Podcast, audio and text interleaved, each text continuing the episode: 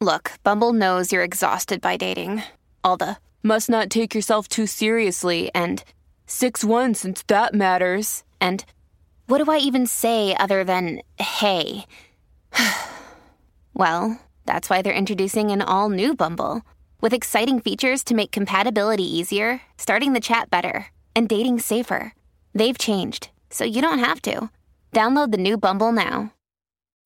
When you need mealtime inspiration, it's worth shopping Kroger, where you'll find over 30,000 mouthwatering choices that excite your inner foodie. And no matter what tasty choice you make, you'll enjoy our everyday low prices, plus extra ways to save, like digital coupons worth over $600 each week. You can also save up to $1 off per gallon at the pump with fuel points. More savings and more inspiring flavors make shopping Kroger worth it every time. Kroger, fresh for everyone. Fuel restrictions apply. This is Optimal Relationships Daily, episode 698 Dealing with Difficult Relatives by Steve Pavlina of stevepavlina.com. Hello, everybody. I am your host, Greg Audino, and welcome back to the show that is all about improving your relationships. So glad you could make it today for 698. Today, I will be narrating a post from Steve Pavlina on dealing with difficult relatives. Plenty of time to absorb this information and strategize before Thanksgiving and Christmas. That's the good news. Uh, by the way, if you do like this episode, be sure to check out the Optimal Living Daily podcast as well. Justin narrates from Steve Pavlina's blog pretty frequently over there, uh, covering personal development, minimalism, and much more.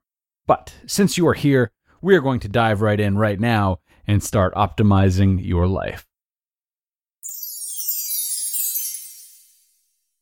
Dealing with Difficult Relatives by Steve Pavlina of stevepavlina.com. With regards to the post on dealing with difficult people, several commenters asked follow up questions on how to deal with difficult relatives, such as an overbearing parent or in law. The original post was written in terms of dealing with difficult people with whom you have a professional relationship, such as your boss or a coworker. But if the problem person is a relative and your relationship is personal instead of professional, that's a whole different beast. Define and verbalize your boundaries. You set the boundaries in your relationships. If those boundaries are crossed and the other person can't seem to take the hint, you have to assert yourself to restore balance. If you have relatives who fail to respect your boundaries and behave as if the purpose of your relationship is for you to bend over backwards to satisfy all of their needs, you certainly aren't alone. I'm talking about boundaries that you consider to be bottom lines that should not be crossed, ones that make you feel violated when they are. For example, if you value your privacy and a relative insists on frequent unannounced drop in visits, that may be a bottom line for you. Or if your mother in law, Endora, keeps turning you into barnyard animals without your consent, you might feel it's time to put a stop to it, especially if you begin craving grass while in human form. Hmm. The first thing to realize is that it's perfectly okay to satisfy your own needs. A relationship that makes you feel violated isn't healthy. Correcting problematic relationships in a physical, external world sense is fairly straightforward. You must clearly define the boundaries you're comfortable with, let the other person know what those boundaries are, and then enforce them. There isn't much more to it than that. If your boundaries are reasonable and the person is either unwilling or incapable of complying with them, you're done. In most situations, it would be foolish to continue such a relationship. It will only erode your self respect.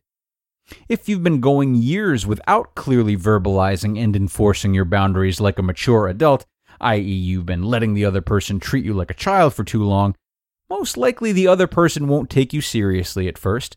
They may even react with a bit of shock, usually feigned, at the mere suggestion that you dare attempt to put restrictions on their behavior. Just let that person have their reaction, but stand your ground anyway. Enforce your boundaries. There are many ways to enforce your boundaries. Here's an approach I happen to like. Let the other person know that for the next 30 days, you intend to strictly enforce the boundaries you've described. And if that person violates your boundaries, even once during those 30 days, you then begin a 30 day communications blackout. For 30 days, you simply have no contact with the other person. No drop in visits, no phone calls, no emails, nothing, unless it's absolutely mandatory. After the 30 day fasting period, you can restart the original 30 day boundary enforcement trial and repeat the process. Of course, you should let the other person know you're doing this, be totally transparent about what you're doing. Also, let the other person know you're resorting to this process because they've left you no choice. If the other person attempts to make contact with you at all during the 30 day blackout, the 30 days resets to day one. If this happens more than a couple times and you reach the point where you're pretty clear the other person has no intention of respecting your boundaries whatsoever, regardless of your attempts to enforce them, then you're done. The relationship is dead, at least in its current form. If the other person can't even respect your boundaries for 30 days, then what kind of future do you have together? It means that your boundaries will be trampled for as long as you allow the relationship to continue to exist in its current form. This might sound a bit harsh, but keep in mind that before you reach this point, you've already expressed your needs clearly to the other person and you were trampled. You owe it to yourself to take a step back and see if you really wish to continue this relationship at all. The 30 day blackout period is a time for both of you to reevaluate your relationship from a distance. It's also a massive pattern interrupt that lets the other person know with certainty that they've crossed an uncrossable line and enough is enough. Disarm the primary weapon of guilt. If the other person attempts to use guilt as a tool of manipulation, which is extremely common, that's fairly easy to overcome. Whenever you perceive the other person attempting to manipulate your emotions by making you feel guilty, bring the whole matter to conscious awareness by asking, You're not trying to make me feel guilty, are you? The other person will probably deny it, but soon the pattern will reemerge, Keep interrupting the pattern of falling into a state of guilt by bringing attention to the other person's emotionally manipulative tactics. Simply keep asking questions like, Why do you feel it necessary to attempt to use guilt as a tool of manipulation? Or, You must really find this upsetting if you feel it necessary to try to make me feel guilty to get what you want. Can we try a more mature way of discussing this, perhaps? You don't need to beat the person up about it, but put a stop to the weapon of guilt once and for all. If you refuse to enter the emotional state of guilt, it will allow you to be more compassionate in seeing that the other person is probably using guilt because they feel powerless. And if you can address that powerlessness, you have the opportunity to transform the relationship for good. Who does the enforcing? If the problem relative is an in law or equivalent if you're not married, then the person most closely related to them is the one who must do the enforcing, i.e., your significant other. This is especially important in a marriage. You and your spouse must put each other first above all other relatives. If one of your spouse's relatives is violating your boundaries, then your spouse must bring it to their attention and do the enforcing. Problems of this nature are especially common in relationships between 20 somethings because you're often in a transitional phase with how you identify your primary family. For example, if you're living with someone, you may be getting closer to them while still thinking of your family as the one you were born into. But when you're married with a couple kids, you're likely to think of your primary family as your spouse and children.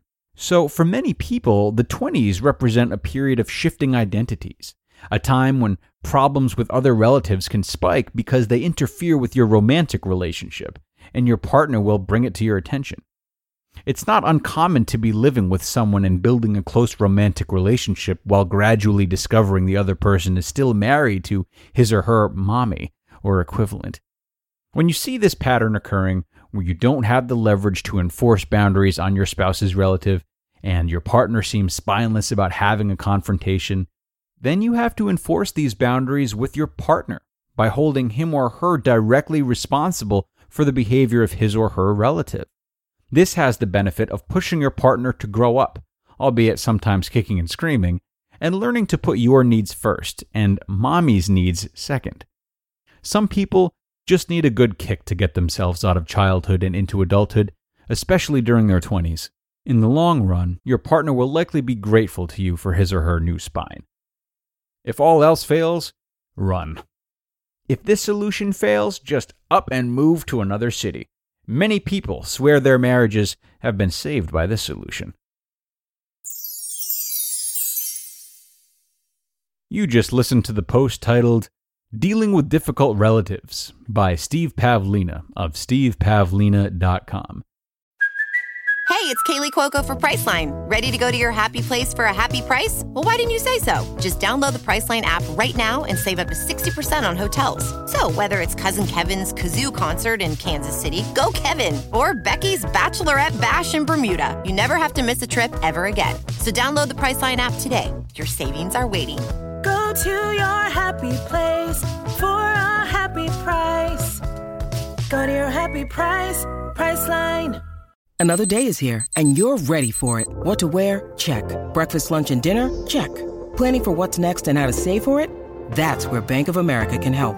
For your financial to-dos, Bank of America has experts ready to help get you closer to your goals. Get started at one of our local financial centers or 24-7 in our mobile banking app.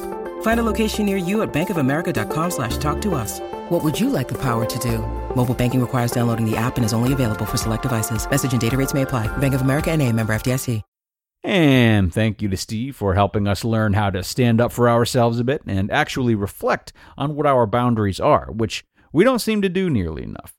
Know, as I read this, uh, something that ran through my mind, and I'm sure ran through the mind of others, is the anxiety attached to it.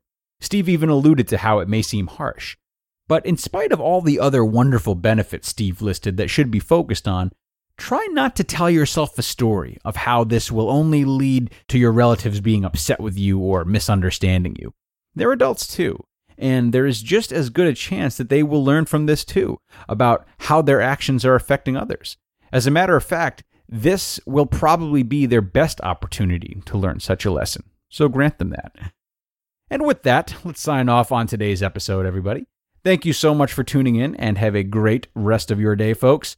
I will see you tomorrow with a parenting post from our man, Kalen Bruce, where your optimal life awaits.